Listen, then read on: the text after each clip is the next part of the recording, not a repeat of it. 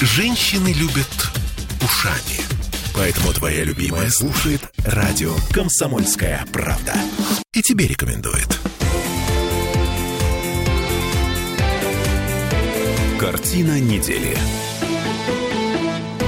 мы вернулись в петербургскую студию радио «Комсомольская правда», вернулись с вопросом. А голое тело это, – это красиво или, или не очень? Если это голое тело Волочкова, это омерзительно. Ну, на вкус и цвет, Александр Сергеевич, извините. Вы ее просто близко видели, Дима? А, нет. Я видел. Только на фотографиях, да. извините, простите. Я ее видел достаточно близко. Вопрос этот возник не на пустом месте. На этой неделе э, в Москве произошла вечеринка, которая, ну, просто взорвала светскую жизнь, и не только светскую. Значит, сейчас общественность требует от правоохранительных органов провести проверку деятельности Насти Ивлеевой, которая устроила вечеринку под названием «Almost Naked» в переводе с английского, ну, почти голый.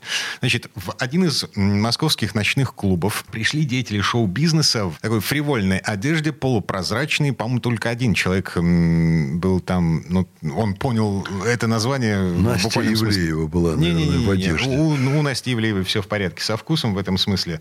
А, то есть, значит, что, совсем была голая? Нет, нет, нет, нет. Вот то, что называется голое платье. Вот на подиумы выходят люди на всякие Вы знаете, красные Дима, ковровые дорожки. от вас вот этого выражение впервые услышал. Серьезно? Голое платье. Такую жизнь прожил большую. Я вам перекину фоточки. А, во-первых, Спасибо это, большое. Это красиво. Я уверен, что меня это вдохновит, конечно. Угу. Киркоров тоже был в таком голом платье? А, он был в прозрачной сеточке. Но, короче, все неприличные места там были прикрыты. Лолита а Милявская. у Киркорова не может быть неприличных мест. Дима, о чем вы говорите? Дима Билан, Ксения Собчак, Оксана Самойлова, Гош Карцев, Саша Сулим, Алена Водонаева, Вик Салават, Карина Нигай, Глюкоза, Маша Миногарова, а, Анна Асти. Ну, короче, можно перечислять еще Громадное долго. большинство этой публики я вообще не знаю, их имена мне ни о чем не говорят. А, они говорят тем людям, которые, ну, типа возмущены тем, что в Москве состоялась вечеринка для людей, надевших на себя а, полупрозрачную одежду. Звучат требования провести проверку этого мероприятия на соблюдение закона о запрете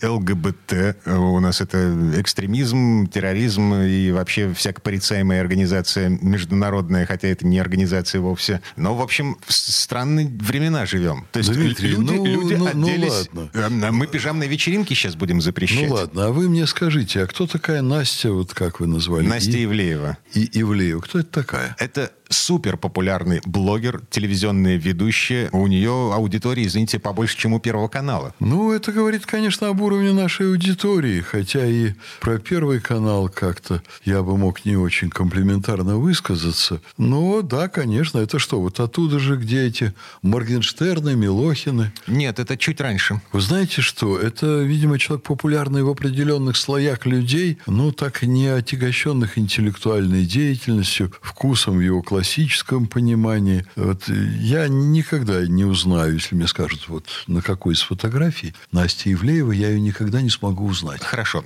Скину фоточки и Насти Ивлеевой Спасибо тоже. Спасибо огромное. Вы меня хотите просветить. Я чувствую, что вы меня хотите перевести на другой культурный уровень. Я вообще не понимаю, ну чего мы это должны, почему мы это должны обсуждать, Дима? А, в смотрите, Петербурге, в культурной хорошо. столице. Полуголые люди в Москве. Ну ладно. В Москве. Ну вот, полуголые. Вот, на мой взгляд, в закрытом помещении помещении, на частной вечеринке, они могут делать все, что они хотят. Они могут просто быть там голыми. Если все это фотографируют, если все это вываливается в соцсети... А тогда их надо привлекать, конечно, по нарушениям, в связи с нарушениями действующего законодательства. Но они же не голые. Полуголые, значит, наполовину привлекать. Это как с точки зрения российского законодательства? Так, помягче, помягче. А можно просто зад надрать. Полууголовный полукодекс. На... Для них нужно, наверное, такой промежуток промежуточный кодекс розгами по попе 10 ударов, а... допустим. Ну, так, чтобы, конечно, инвалидам не сделать, но чтобы запомнилось. Мы очень много уделяем им внимания. На мой взгляд, это просто отбросы общества. Смотрите, эти отбросы общества будут развлекать россиян в новогодних э, голубых огоньках. Вот в этот Новый год, значит, нам будут показывать все, все тех же, все там же.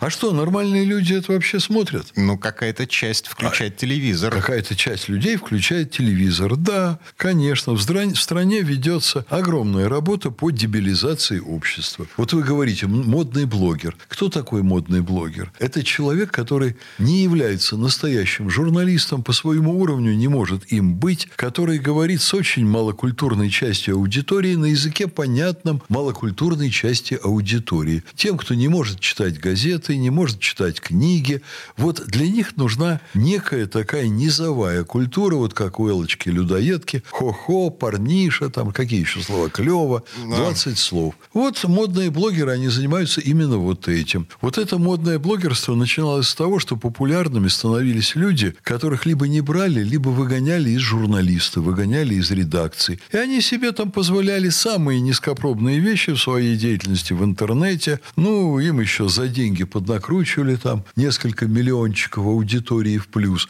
Но миллионы настоящих, как теперь говорят, фолловеров, я думаю, вот чем это от фалоимитатора отличается? Кардинально отличается. Просто слова похожи друг на друга. Да я думаю, что явление примерно вот э, в чем-то они схожие. Наверное, только присмотреться мне тоже некогда. Ну вот, э, значит, эти люди, они идут за понятным им, за разговором на понятном языке, с понятными проблемами. И это же еще и способ приобщиться к моде. А ты знаешь, что такая Настя Иевлева? Да, ну, конечно, это же вот модный блогер там. Она, она популярна, она в телепрограммах. У нее поклонников больше, чем у Клаудии Шульженко там. Ну, наверное, да, на самом деле больше. Но стоит ли этому всему радоваться или сами люди, приобщившись Александр к этому счастью, Сергеевич, должны ли радоваться? Да. У каждого поколения свои герои. Вот, эм, правда. Да. То, что вы не принимаете героев... Сущая правда. Но нынешних... в то же время, уже долгое время у одного и того же поколения разные герои.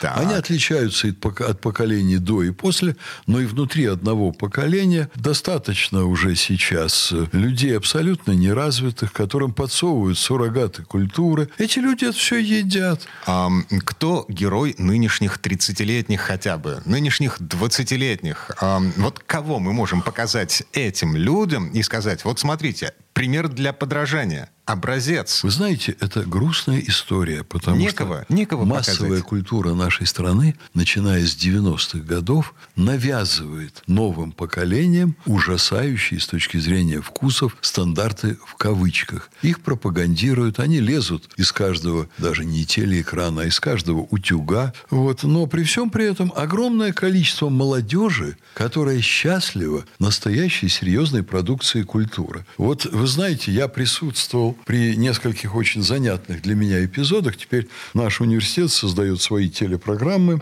Они размещаются в интернете. Я, поскольку я ректор, и я должен, в общем, представлять, что в целом происходит, я смотрю программы, которые наш университет выпускает в эфир сейчас каждую неделю. И вот несколько программ было посвящено классике, классической музыке и так далее. И мы приглашали очень интересных людей поговорить, и вдруг ведущий, он начал задавать экспертам, там, крупным очень режиссерам, музыковедам вопросы. А что нужно сделать, вот, чтобы аудитория начала ходить на классику? И эти люди начали рассуждать, и один говорит, а вы знаете, вот а во все времена классику не слушало больше 4%. Это вот такой феномен от аудитории. А при этом за стеной в этой студии у нас огромный театральный зал, ну, по нашим масштабам. У нас небольшой вуз, у нас 3000 студентов дневного отделения. И вот там э, чуть больше 700 мест в зале. И вот там выступал оркестр симфонический. И не было ни одного свободного места. Люди даже сидели на ступеньках. И каждый раз, когда мы примерно раз в месяц это проводим, объявляется концерт симфонической музыки, большая проблема, как в университете достать билет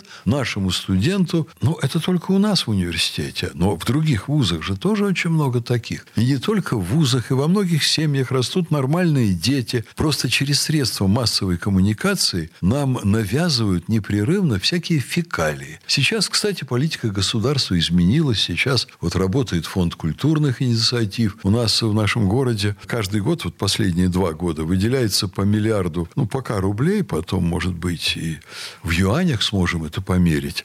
Вот, выделяется на различные культурные проекты, 800 проектов фонда. И молодежи, оказывается, это тоже интересно. Поэтому, а кто у нас интересен? А вот, например, у нас в университете модная фигура фигура – это Игорь Пономаренко. А недавно, вот был буквально несколько дней назад, оркестр электромузыкальных инструментов. Вот, и молодежь с огромным удовольствием их слушает. Только надо уметь подать, и надо создать обстановку, в которой люди с удовольствием, спокойно это воспринимают. А, в общем и целом, э, получается так, что э, в Петербурге культура, а в Москве, э, извините, полупрозрачные платья и да нет, слегка ну, обвисшие телеса. Я думаю, что вы знаете, что и здесь проходят вечеринки. Вот мы, будучи на первом курсе, проводили там индейскую вечеринку. Мы одевались в костюмы индейцев, но все было очень прилично, никакого бардака, не распространяли потом нигде свои фотографии, просто веселились, понимаете. Вот был такой тематический вечер, было забавно. А, короче,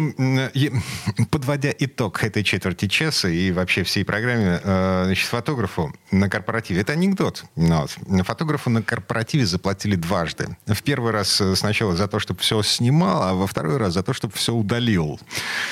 Вот с этой мыслью мы с вами прощаемся и уходим на последнюю неделю 2023 года. Коллеги, с наступающим вас и проведите это время с чувством, с толком, с расстановкой. Я советую радиослушателям подумать, какую часть окружающей культуры мы были бы готовы от себя спокойно и с удовольствием удалить. Потому что жить надо в настоящем культурном пространстве. Его в нашем городе, к счастью, достаточно и для нас, и для наших детей. И вот я уже как представитель старшего старшего поколения, могу сказать, для наших внуков.